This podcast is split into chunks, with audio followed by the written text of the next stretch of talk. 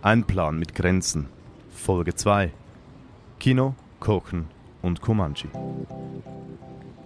Wir sind eine kleine Gruppe von Leuten aus Zürich und sind zusammen zu Beginn dieses Jahres nach Griechenland gefahren. Die Berichte über die sich zuspitzende Situation auf den griechischen Inseln und über das Leid in den Lagern ließ uns keine Ruhe. Untätigkeit erschien uns falsch und wir schmiedeten einen Plan. Dieser Podcast erzählt von diesem Plan, seinen Grenzen und anderen Grenzen. Wir packten also einen Lastwagen, der auch unser Zuhause sein würde, voll mit Kleidern und Küchenmaterial. Denn für viele Menschen kochen, das können wir. Immerhin etwas, womit wir überall anpacken können, dachten wir uns. Zurück in Zürich, nach knapp sechs Wochen Griechenland, sahen wir die Stadt mit anderen Augen. Wir kamen direkt im Ausnahmezustand an. Das Coronavirus hatte Europa erfasst als Krankheit und als omnipräsentes Thema. In dieser außergewöhnlichen Situation mussten auch wir uns zuerst zurechtfinden. Hygiene- und Schutzkonzepte wurden erstellt und umgesetzt, die Menschen um uns und auch wir gewöhnten sich schließlich an den neuen Zustand des Abstandhaltens. Wir hatten nun zwar Zeit, das Erlebte zu verarbeiten, aber der extreme Realitätscrash und der plötzliche Fokus auf Corona hinderte uns gleichzeitig auch daran. Zwischen dem, was wir in unserer Stadt erlebten, die zu den reichsten der Welt gehört, und dem, worin wir kurze Zeit zuvor in Griechenland steckten, lag ein unüberwindbarer Graben. Die unbeschreibliche Gewalt und Ungerechtigkeit dieses Systems wurde für uns kurzzeitig sehr greifbar und doch mussten wir zurück in Zürich sehr schnell wieder in unserem Alltag funktionieren. Diese beiden Realitäten miteinander zu vereinen, war zu dem Zeitpunkt und ist noch immer voller Widersprüchlichkeiten, hinterließ mehr wütende Fragen als Antworten und auch Ohnmacht. Wir wollten aber dieses Gefühl der Lähmung und die Sprachlosigkeit überwinden, denn je mehr wir erzählten und besprachen, desto mehr entdeckten wir die Zusammenhänge und das Verbindende in den Kämpfen von hier und dort. So entstand dieser Podcast. Anhand unserer Reise und unseren Erlebnissen haben wir versucht, diese ganz persönlichen Erfahrungen in einem größeren Kontext zu verorten und zu verstehen.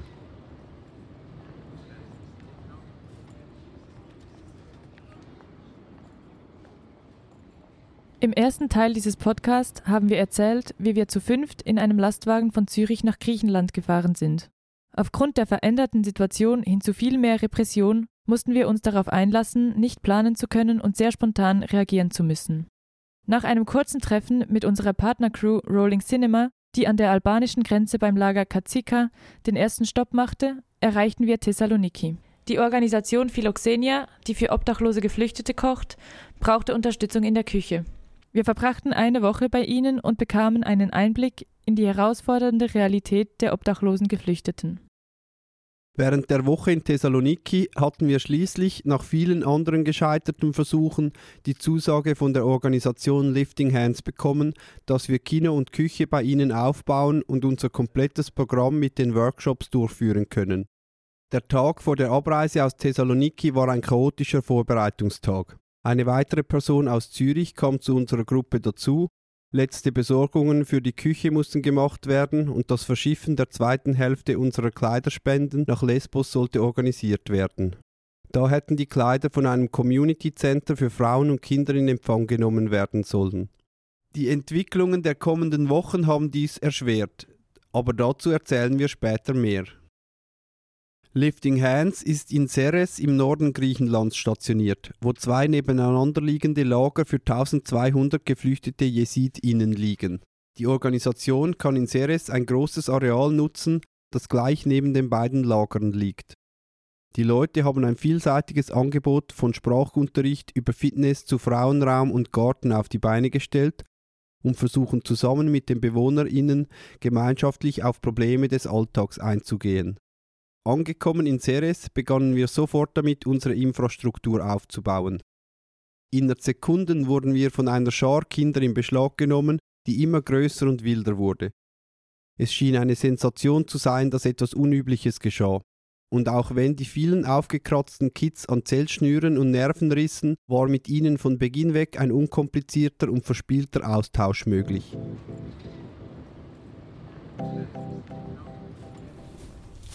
Ich fand es eigentlich eine total schöne, komische und wirre Situation, als wir da angekommen sind. Es war so einerseits wussten die Menschen ja, dass wir kommen, die da leben. Und da standen auch schon Kinder und Familien parat, um uns in Empfang zu nehmen oder aus, einfach aus, ja, es passiert was auf diesem Platz. Und wir sind da angekommen und da waren auf einen Schlag so 50 Kinder, die wissen wollten, was passiert, was mit diesen großen Lasten. Ähm, die, man hat sie auch nicht weggekriegt. Also sie wollten immer was anfassen oder tragen helfen. Und es war einerseits voll schön, aber halt, weil wir auch das Gelände noch nicht kannten, auch sehr wirr. Und ähm, ja, und dann mussten wir als erstes halt ein Plenum machen da.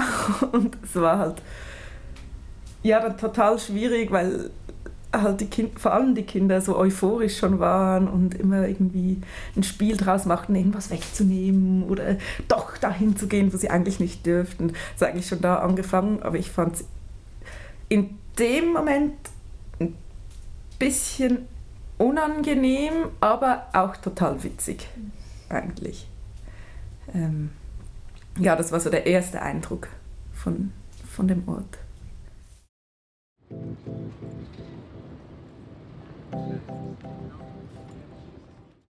Die Menschen im Camp von Ceres sind oft schon seit Jahren dort, ohne zu wissen, wie es für sie weitergeht.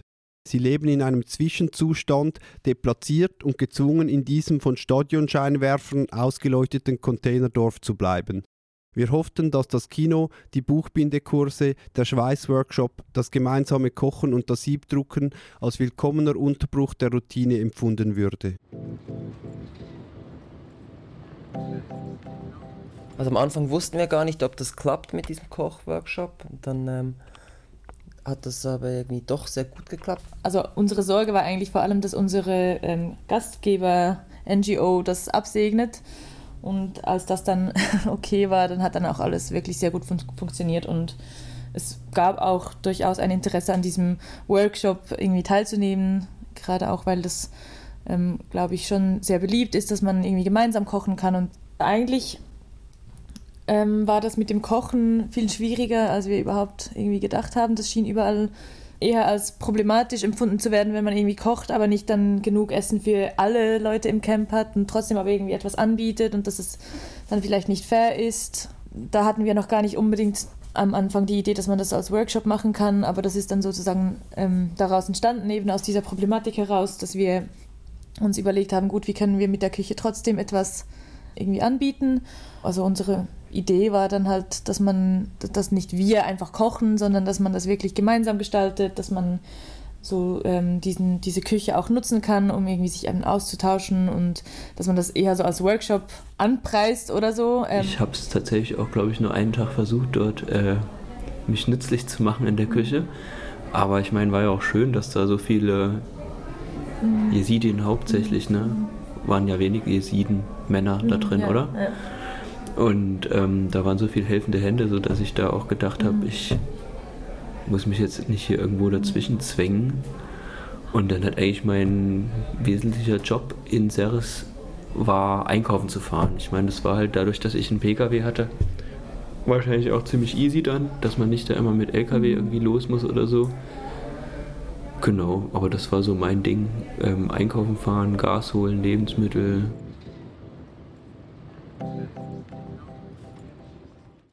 Die Aktivitäten stießen dann auch auf großen Anklang und es kam zu spannenden Begegnungen. Für alle Beteiligten gab dieser Austausch viel zu reden. Die Kinder freuten sich währenddessen über die improvisierte Unterhaltung mit Bierbankspielen und Springseilen. Zu Beginn der Reise hatten unsere FreundInnen von Rolling Cinema beim Camp von Joannina durch ihren Workshop einen jungen Jesiden kennengelernt. Nachdem wir erfahren hatten, dass er Freunde im Camp von Ceres hat, die er seit Jahren nicht mehr gesehen hatte, luden wir ihn ein, uns in Ceres zu besuchen und mit uns die Zeit dort zu verbringen. So blieb er schließlich zwei Wochen mit uns im Laster und schloss sich während der Zeit in Ceres unserer Küchencrew an.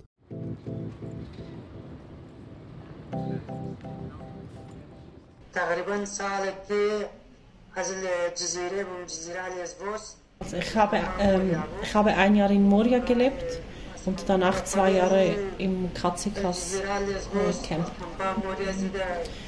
Also das Leben in Moria war sehr, sehr schwer und in Kazidas danach war es ein bisschen besser, aber es war trotzdem kein gutes Leben. Also man konnte keine Arbeit finden, man konnte nichts machen, man, war, man ist trotzdem sehr eingeschränkt, weil man halt im Camp lebt, aber das Leben ist sehr schwer. Ich war mit der Familie von meinem Bruder dort. Die Familie von meinem Bruder lebt immer noch in Kazitas. Ich habe dann sieben Monate dort ausgehalten, weil ich kein Geld hatte, keine Möglichkeit hatte, irgendwo hinzugehen.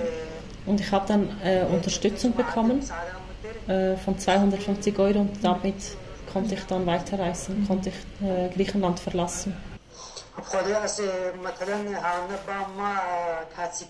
Ich habe die Gruppe äh, im Camp von Joannina kennengelernt. und ich habe mich sehr darüber gefreut, diese Menschen kennenzulernen. Ähm, ich hatte nicht die Möglichkeit, von meinem Camp ins ähm, ein anderes Camp, wo meine Freunde gelebt haben, zu reisen, weil ich einfach die finanziellen Möglichkeiten dazu nicht hatte. Und durch diese Gruppe ähm, wurde es mir ermöglicht, äh, in das andere Camp zu gehen, meine Freunde zu besuchen und äh, die ganze Gruppe war sehr herzlich, war sehr offen und sehr großzügig. Ich habe mich sehr gefreut, sie kennenzulernen.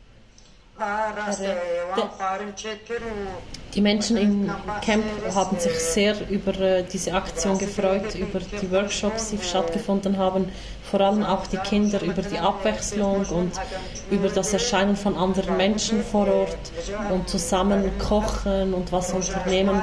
Alle haben das sehr begrüßt. Ich habe mich auch sehr gefreut. Das hat mir riesen Spaß gemacht. Und viele wollten gar nicht mehr, dass äh, diese Gruppe den Camp verlässt.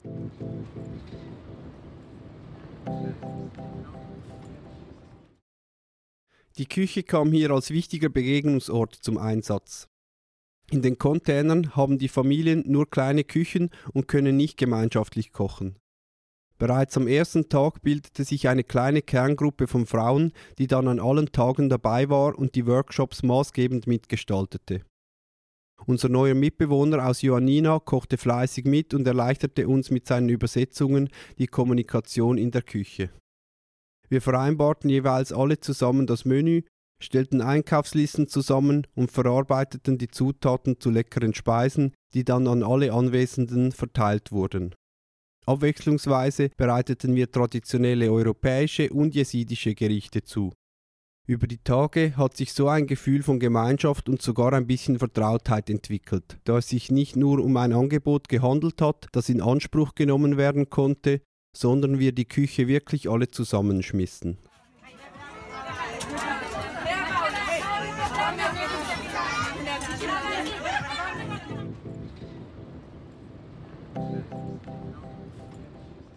مثلا صار خلكي كان بيضة بس مثلا بيجن حياة الفيدرية خذي حياة الفيدرية كلام صحمات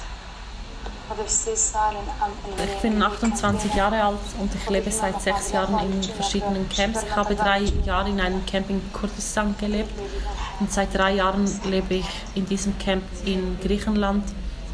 Das Leben, was wir hier haben, man kann das eigentlich kein Leben nennen. Es ist sehr schwer, die Bedingungen sind sehr schwer. Man kann hier keine Arbeit finden, weil Griechenland ist selber äh, ein sehr armes Land. Die Einheimischen haben auch Probleme, Arbeit zu finden. Es ist fast unmöglich, hier zu leben. Wir haben große Schwierigkeiten, hier zu leben und wir leben auch ins, Unge ins Ungewisse. Niemand kann uns sagen, ob wir hier bleiben können oder nicht, ob wir einen Bescheid jemals bekommen oder nicht. Man gibt uns keine Antworten und wimmelt uns nur ab. Ja, und die finanzielle Situation ist auch wieder umso schwerer, wenn man nicht arbeiten kann. Im letzten Winter haben die Esiden, die in Deutschland leben, eine Spendenaktion gestartet und da haben Menschen je nach ihren Möglichkeiten ein bisschen Geld gespendet und ähm, uns unterstützt, damit wir das tägliche Leben hier überwinden können.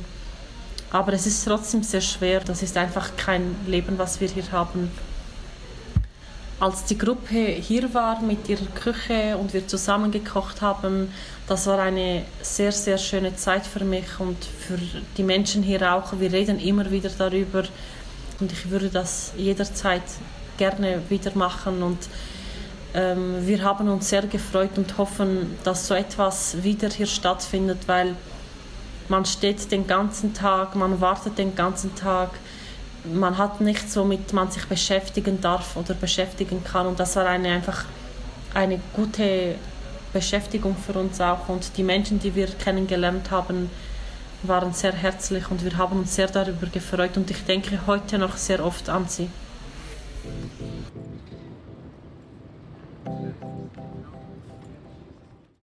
Ein Zwischenfall ging uns allen tief unter die Haut. Ein Mädchen fiel während des Kochens plötzlich in Ohnmacht. Zuerst wachte sie rasch wieder auf, doch verlor sie immer wieder das Bewusstsein. Wir wurden nervös, die Frauen blieben aber ruhig, sie schienen es zu kennen. Sie wurde auf das Feldbett gelegt, das bei uns im Küchenzelt stand, und die Frauen massierten ihr Arme und Beine. Plötzlich kamen Laute des Schmerzens, der Angst und des Leidens dazu. Man erklärte uns, dass dies eine körperliche Reaktion auf ein erlebtes Trauma war, was hier häufig vorkam. Vor allem bei Frauen. Es ist keine Frage, dass dies auf sexualisierte Gewalt zurückzuführen ist. Traumatisierte durch Leben, ausgelöst durch irgendeinen Trigger, wie zum Beispiel ein Geruch oder ein Geräusch, die schlimmen Erinnerungen als Flashback nochmals. Nach dem Flashback erinnern sich die betroffenen Personen oftmals nicht mehr daran, was sie soeben durchlebt haben, es ist wieder verdrängt. Psychologische Hilfe, spezialisiert auf Traumata, gibt es in keinem der Camps, die wir kennengelernt haben. In Ceres gab es einen einzigen Psychologen, der aber auch nicht auf Traumata spezialisiert ist. So lernen die Bezugspersonen der Betroffenen diese Situationen aufzufangen und die Menschen unterstützen sich so gut es geht gegenseitig. Wir wussten alle nicht, was, was, wie wir jetzt vorgehen sollen, was wir jetzt machen sollen.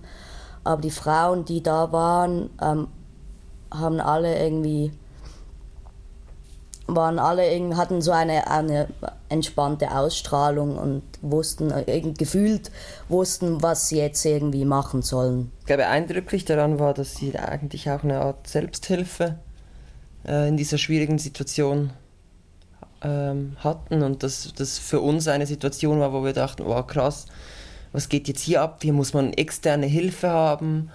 Äh, genau, also bei uns ähm, brach dann in diesem Moment schon auch so ein bisschen die Hektik aus. Wir dachten so, wir müssen jetzt irgendwas machen, wir müssen irgendwie helfen. Wir versuchten dann die ganzen, also weil das Zelt war knallvoll mit Kindern und Leuten und wir versuchten dann die immerhin irgendwie aus dem Zelt ähm, rauszuschicken, damit, damit die Frauen ihre Ruhe haben und gleichzeitig dachten wir so, okay, wir müssen jetzt irgendwie einen Krankenwagen organisieren oder irgendwie sie irgendwo hinfahren oder so. Dann ähm, kamen dann auch so zwei Leute von, von dieser NGO, die dort vor Ort ist, und die meinten eben, dass das häufig vorkommt und dass sie am Anfang noch ähm, den Krankenwagen riefen in so Situationen, aber mittlerweile das gar nicht mehr machen, weil bis der Krankenwagen da ist, ist sozusagen diese körperliche Reaktion auch dann schon vorbei und, und die Person erinnert sich dann gar nicht mehr daran, was, was eigentlich gerade geschehen ist und dann, das sei schon mehrmals vorgekommen, dass dann halt der Krankenwagen kommt und dann halt auch das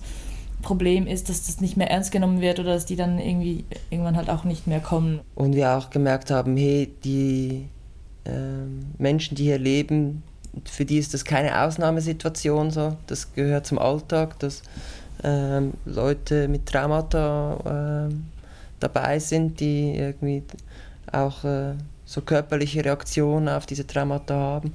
Und sie haben einen eigenen Umgang damit gefunden. So. Und das wurde in dieser Gemeinschaft irgendwie auch gemeinschaftlich getragen, was auch sehr eindrücklich war irgendwie. Da haben wir einfach auch gemerkt, dass wir so die Vorstellung haben, es braucht so Experten und Expertinnen und vielleicht ist das gar nicht, ja, also das ist vielleicht auch sehr fest unser ähm, Blickwinkel oder so, dass, dass uns auch bewusst wurde, dass das auch ganz anders ähm, getragen werden kann. Wir empfanden die Stimmung unter den Bewohnerinnen und auf dem Gelände trotz der schwierigen Situation oft als solidarisch und fröhlich. Dies ist wohl auch dem Umstand geschuldet, dass die gemeinsamen Erfahrungen die BewohnerInnen zusammenschweißt und es in diesem Camp im Vergleich zu anderen keine Auseinandersetzungen zwischen verschiedenen Nationalitäten gab. Die entspannte Stimmung auf dem Gelände von Lifting Hands ließ uns fast schon vergessen, welche Geschichte diese Menschen haben. Dieser Vorfall brachte diese brutale Realität auch zurück in unser Bewusstsein. Die JesidInnen sind eine ethnisch-religiöse Minderheit, die im Norden Iraks Opfer eines andauernden Genozids geworden sind. Seit 2014 werden sie vom IS systematisch gejagt. In ihrem monotheistischen Glauben finden sich Elemente vieler nahöstlicher Religionen. Der IS bezeichnete sie als TeufelsanbeterInnen und wollte sie zum Islam zwangsbekehren. Wer sich weigerte, den ermordeten sie, zumindest die Männer. Frauen und Kinder versklavten sie. Mit Mord, Vergewaltigungen, Aushungern und Versklavung versuchten die FundamentalistInnen die JesidInnen gezielt auszulöschen. KämpferInnen der PKK und die syrischen KurdInnen der JPG-JPG-Miliz kämpften den JesidInnen im August 2014 auf spektakuläre Weise einen Fluchtkorridor frei. Damals bankten auf dem Hochplateau des Mount Sinjar, dem heiligen Berg der JesidInnen, 50.000 Menschen um ihr Leben und konnten so gerettet werden. Über 300.000 JesidInnen leben heute als Vertriebene in Lagern im Norden Iraks. In Europa leben die meisten JesidInnen in Deutschland und dahin wollen auch die Leute, die noch in Griechenland stecken.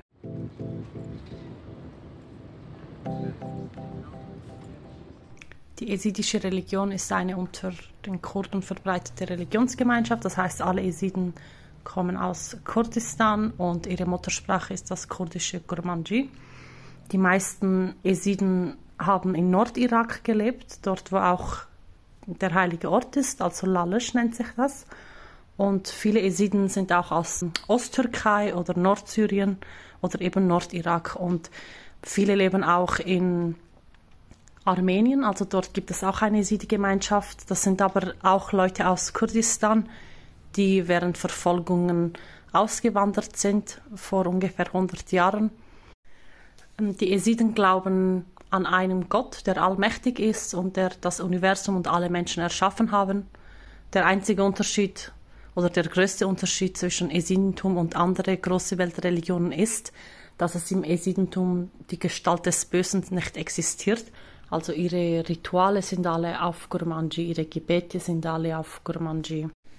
Und in der Diaspora leben die meisten Esiden in Deutschland. Das hat sich einfach ähm, im Verlauf von der Geschichte so ergeben. Vor allem in den 70er und 80er Jahren sind viele als Gastarbeiter nach Deutschland gekommen. Aus dem Grund, weil sie in der Türkei ähm, als Kurden und als Esiden nicht äh, viel Arbeit gefunden haben und sich so nach außen orientieren mussten. Und ähm, von den Esiden in der Türkei ist die größte Welle eigentlich in den 90er Jahren nach äh, Ausland ausgewandert, vor allem eben nach Deutschland. Das hat mit der äh, Unterdrückung und Verfolgung in der Türkei zu tun und vor allem auch ähm, die Vertreibung aus den Dörfern. Also in der Türkei wurden in den 90er Jahren ca. 4000 Dörfer von den Kurden gelernt, gelehrt und viele waren eben auch kurdisch-esidisch.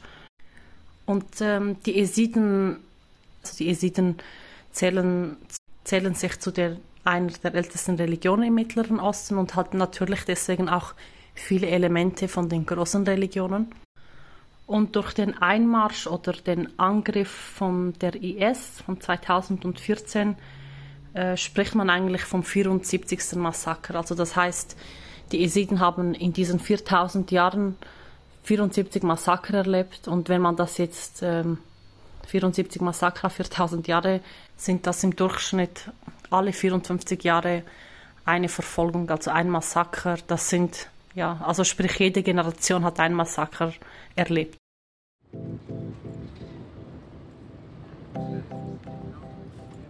Vieles über die Geschichte der Jesidinnen erfuhren wir erst, als wir bereits in Seres waren. Wir mussten uns zweifellos schlau machen und vertieften uns abends in Artikel über das Thema. Der Horror, den viele der Jesidinnen gesehen und erlebt hatten, wurde uns also erst da so richtig bewusst. Die Unbefangenheit, mit der wir hier loslegten, war sicher nicht nur schlecht, aber unsere anfängliche Naivität erschrak uns selber auch kurz. Unsinnige Regeln und bürokratische Hürden. Da wir jeweils bei einer NGO zu Gast waren und diese somit offiziell für uns bürgte, galten dieselben Regeln, welche ihr von der griechischen Regierung auferlegt wurden, auch für uns. Diese Gesetze behindern und reglementieren das alltägliche Arbeiten der NGOs auf verschiedenen Ebenen. Um zu verdeutlichen, was dies genau bedeutet, wollen wir eine davon mal genauer beleuchten. Eine Regel, die exemplarisch ist für die Unsinnigkeit und die Willkür dieser neuen Gesetze, bereitete auch uns große Mühe. Laut Behörden dürfen unter der Woche keine Angebote für Kinder im Schulalter stattfinden, damit kein sogenanntes Konkurrenzprogramm zur Schule angeboten wird. Dies klingt zwar erstmals vernünftig, erweist sich bei genauerer Betrachtung aber als absurd. Die Umsetzung der Gesetze wird behördlich kontrolliert und Regelverletzungen werden gerne als Grund genutzt, um NGOs zu kriminalisieren und sie an der Weiterarbeit zu hindern. Wir wurden deshalb dazu angehalten, die Kinder aktiv von unserem Programm auszuschließen und sie vom Gelände zu stellen.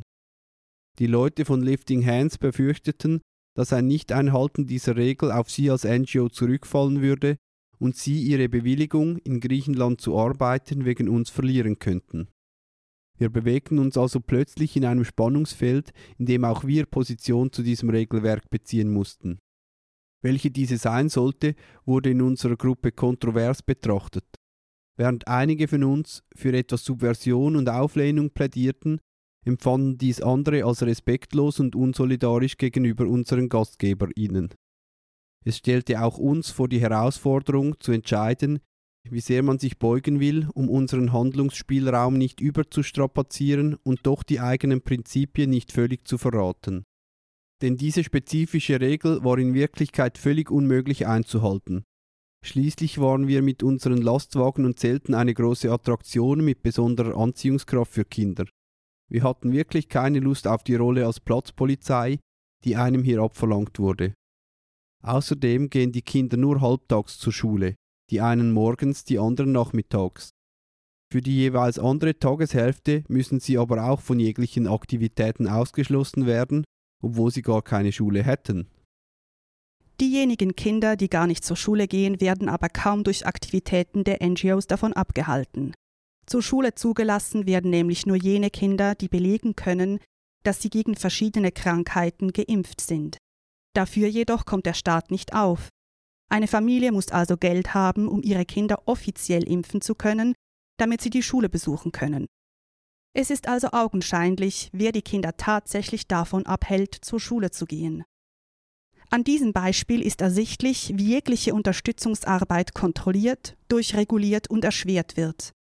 Der Handlungsspielraum vieler NGOs wurde in letzter Zeit extrem beschränkt und wie schon erwähnt wurden viele kleine Projekte durch bürokratische Hürden sowie derlei Gesetzen zum Stillstand gebracht. NGOs, Volunteers und Aktivismus. Uns gegenüber wurde von verschiedenen Seiten immer wieder betont, dass wir nur unter der Schirmfunktion einer etablierten und registrierten NGO handlungsfähig wären und beim Versuch einer selbstbestimmten Aktion zum Beispiel dem autonomen Aufbau der Küche bei einem Camp ohne jegliche Infrastruktur sofort Probleme mit den Behörden kriegen würden. Obwohl wir also von Orten erfuhren, an denen es keinerlei Nothilfe gibt und wo unsere Küche zweifelsohne von Nutzen gewesen wäre, konnten wir uns erst gar nicht so bewegen, wie es sinnvoll wäre. Ganz allgemein verwunderte es uns deshalb nicht, dass vor allem noch größere und politischere Organisationen vor Ort sind oder solche NGOs, die dem Anstieg der behördlichen Anforderungen mit einer Professionalisierung begegnen wollten oder konnten. Dies ist neben einer ideologischen auch eine Frage der Ressourcen. Es sind also vor allem NGOs vor Ort, die über freiwilligen Einsätze von Volunteers funktionieren. Menschen, die gegen Kost und Logis für einen Kurzeinsatz im Projekt vorbeikommen was weitere Konsequenzen hat. Wir haben einige Male mitbekommen, wie die Organisationen ihre Volunteers mit riesigen Regelwerken zur Nähe- und Distanzthematik mit den von ihnen als KlientInnen bezeichneten Menschen schulten.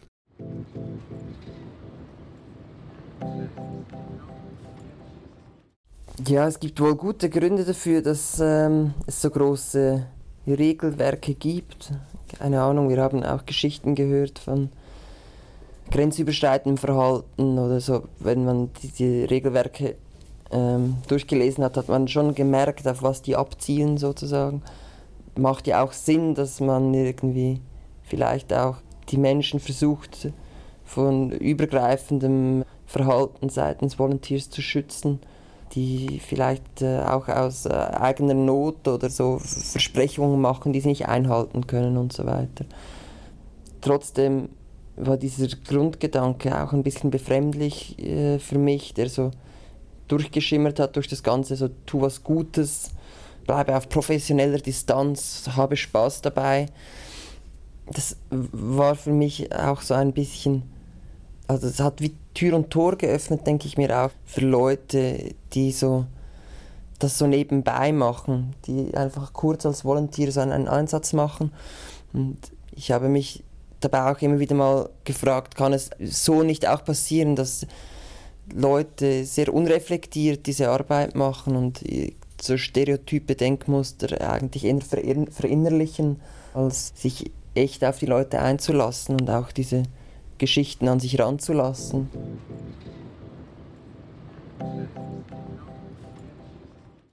Die Ausgangstipps für den Feierabend, die im Volunteer-Chat diskutiert wurden, kamen uns vor diesem Hintergrund eher befremdlich vor.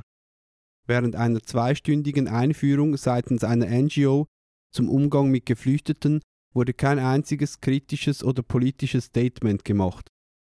Vieles widerstrebte uns an dieser Art von Aktivismus aber führte unter uns auch zu Grundsatzdiskussionen über NGOs, Freiwilligeneinsätze und politischen Aktivismus im Allgemeinen.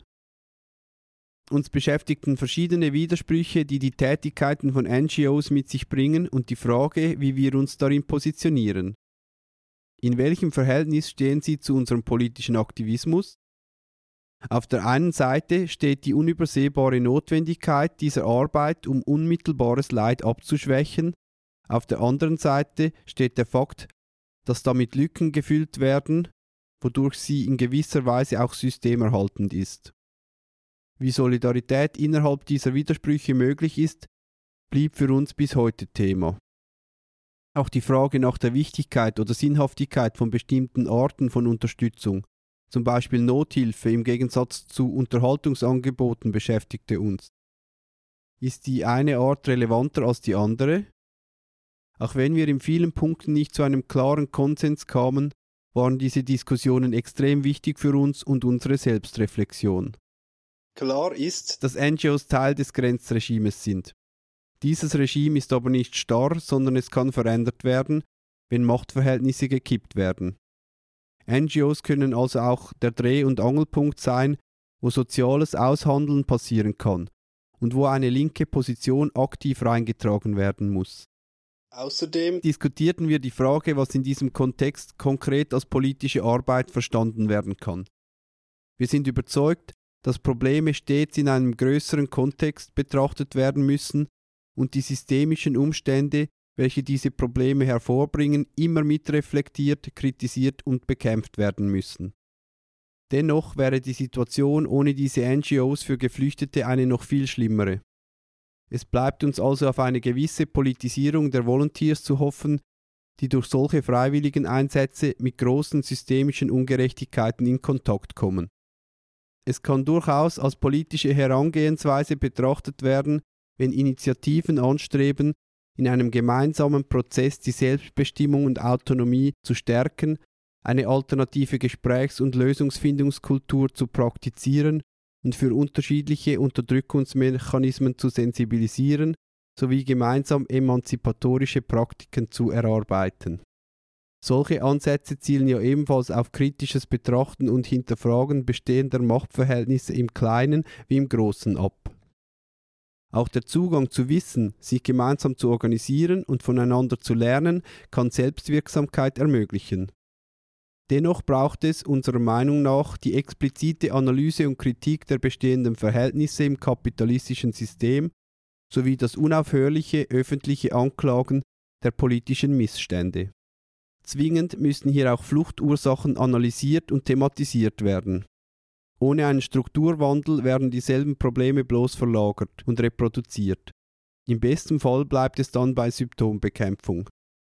Gerade da, wo Projekte für längere Zeit präsent sind, und auch Aufgaben übernehmen, die über eine Erstversorgung hinausgehen, kommt es am Ende vor allem auf ihre emanzipatorische und politische Tragweite an und nicht nur auf den guten Willen.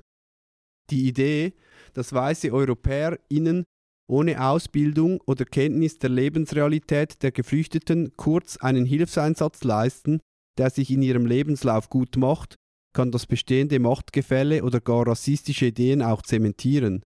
Sich selber, die eigene Arbeit und Position immer wieder aufs Neue kritisch zu hinterfragen, ist grundlegend. So I'm a refugee from Iran. I'm 28 years old.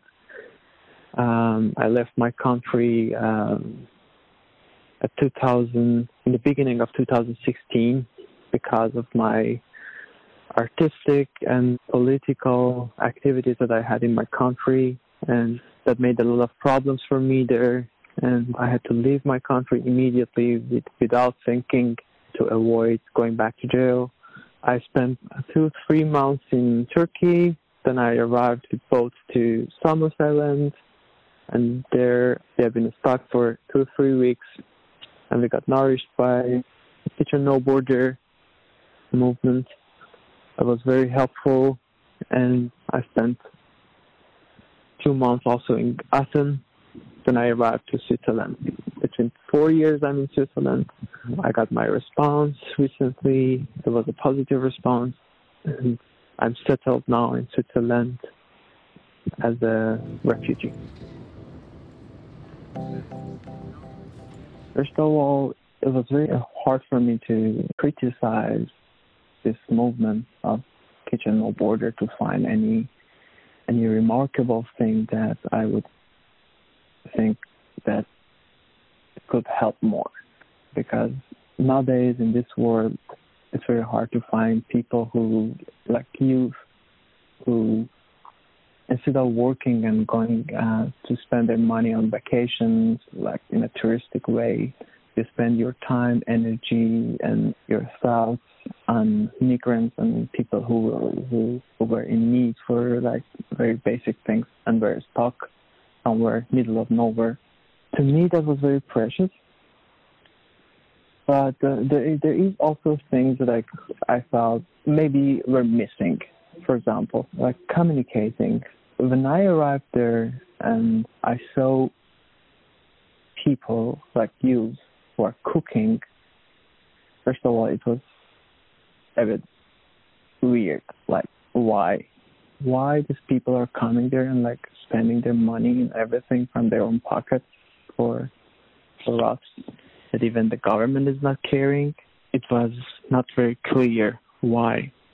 It was not even easy to to come forward and ask why because there was there was no information about you and you were kind of separated from the camp so it's not your fault. It was like the the rules that were actually uh, going on there.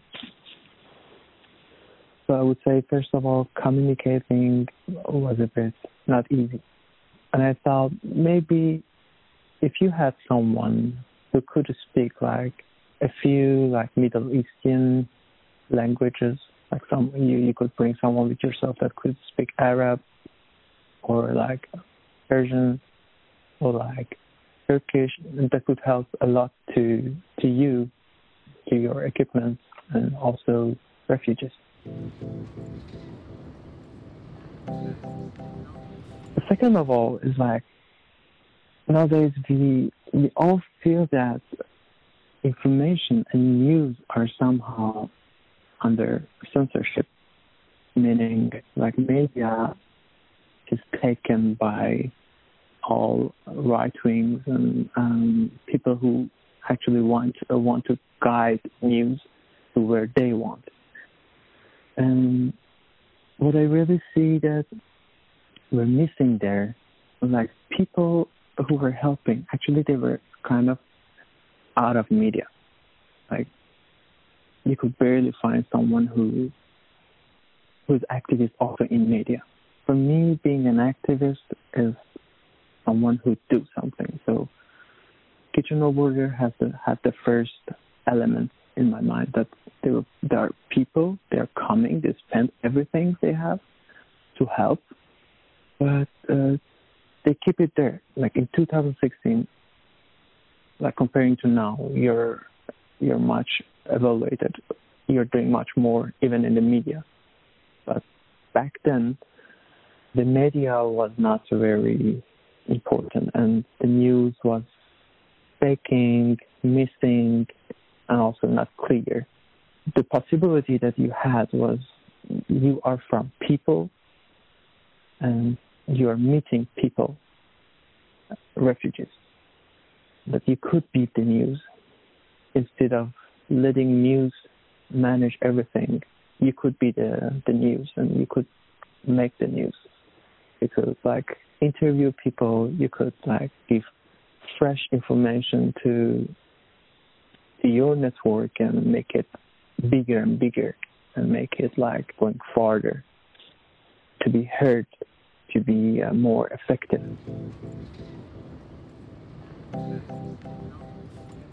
The third is also very perfectionist. It's, it's also very perfectionist that i'm not either capable to to be a part of that but when i arrived here i was somehow lost.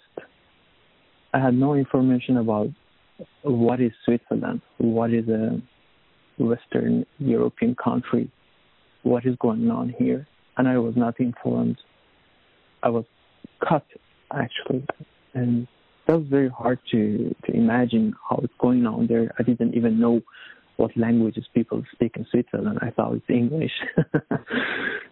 the, the thing that could very be efficacious was also informing people here and activists who are here and are not available to come there or uh, capable to contribute with you there in Greece for people in uh, for people in need. I'd like to to inform more people here to say, hey, for example, this this problems that is going on in Syria, this budget, this this money that this government is paying for uh, oppressing people in Syria and bombing them. Where is it coming from? There are policies that European countries are also responsible for that, and people avoid to to do like to to put a, to put a step for it.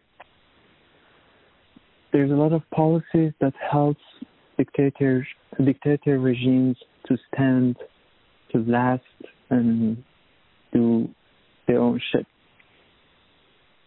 So there will be more chaos in their own countries, and the wave is still going on. There's there's still refugees coming. I mean, in Syria, if there was not help of some regimes, um, maybe maybe the dictator of Syria was uh, were down, and like the regime could have been changed, and uh, the wave could have been stopped. So the problem of refugees, fascism, and uh, racism against them could be also stopped. So I think I have to go much more clear about that. For example, I mean, we all say, we all agree on, on that Donald Trump is not a good president. And many people appreciate Obama, but Obama was the one who gave a lot of money, who, who released a lot of money from like blocked money, blocked, uh, mullahs money in Iran, in the United States. He released this money, so the government of Iran had a lot of money and sent it directly to Hezbollah, Lebanon, and uh, also to to Syria, to Bashar al-Assad. And this money helped a lot uh, the government of Syria to to bomb people and make a big war and that was the first wave of refugees in Syria. And Iran was directly responsible, and the money that they got was from like they own they they own money, but released from America. I mean, it's it's like a chain that almost mo- uh, all of countries are somehow connected and involved in this nasty program that they not directly, but they give money to, to like countries to bomb each other, to, to make war each other. It just makes more refugees. The fact is, refugees don't want to really come to here if there was no problem. And uh, when they come here, there are problems. There are people who are traumatized. There are people who are not want they are not wanting to to live here. And they don't want maybe to be integrated with this culture. So the thing is, if people here would be more aware of like politics that their own country are doing, and they could stop and vote no to these policies in their country. So maybe dictators would be more limited. For the moment, Switzerland is the only European country who is contributing with Iran uh, as a mediator between Iran and um, U.S.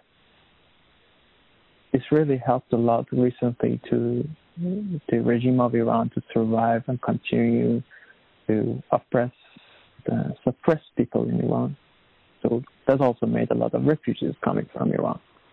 So yeah, it's also a responsibility of activists to to make people here aware of other people, even even right right wing people, to aware them that hey, you don't want refugees, but you are actually supporting policies that helps your regime to help dictator regimes to suppress their, their own people, to, to bomb them, and to make more war. And so that's actually what makes more refugees what makes refugees to, to come here.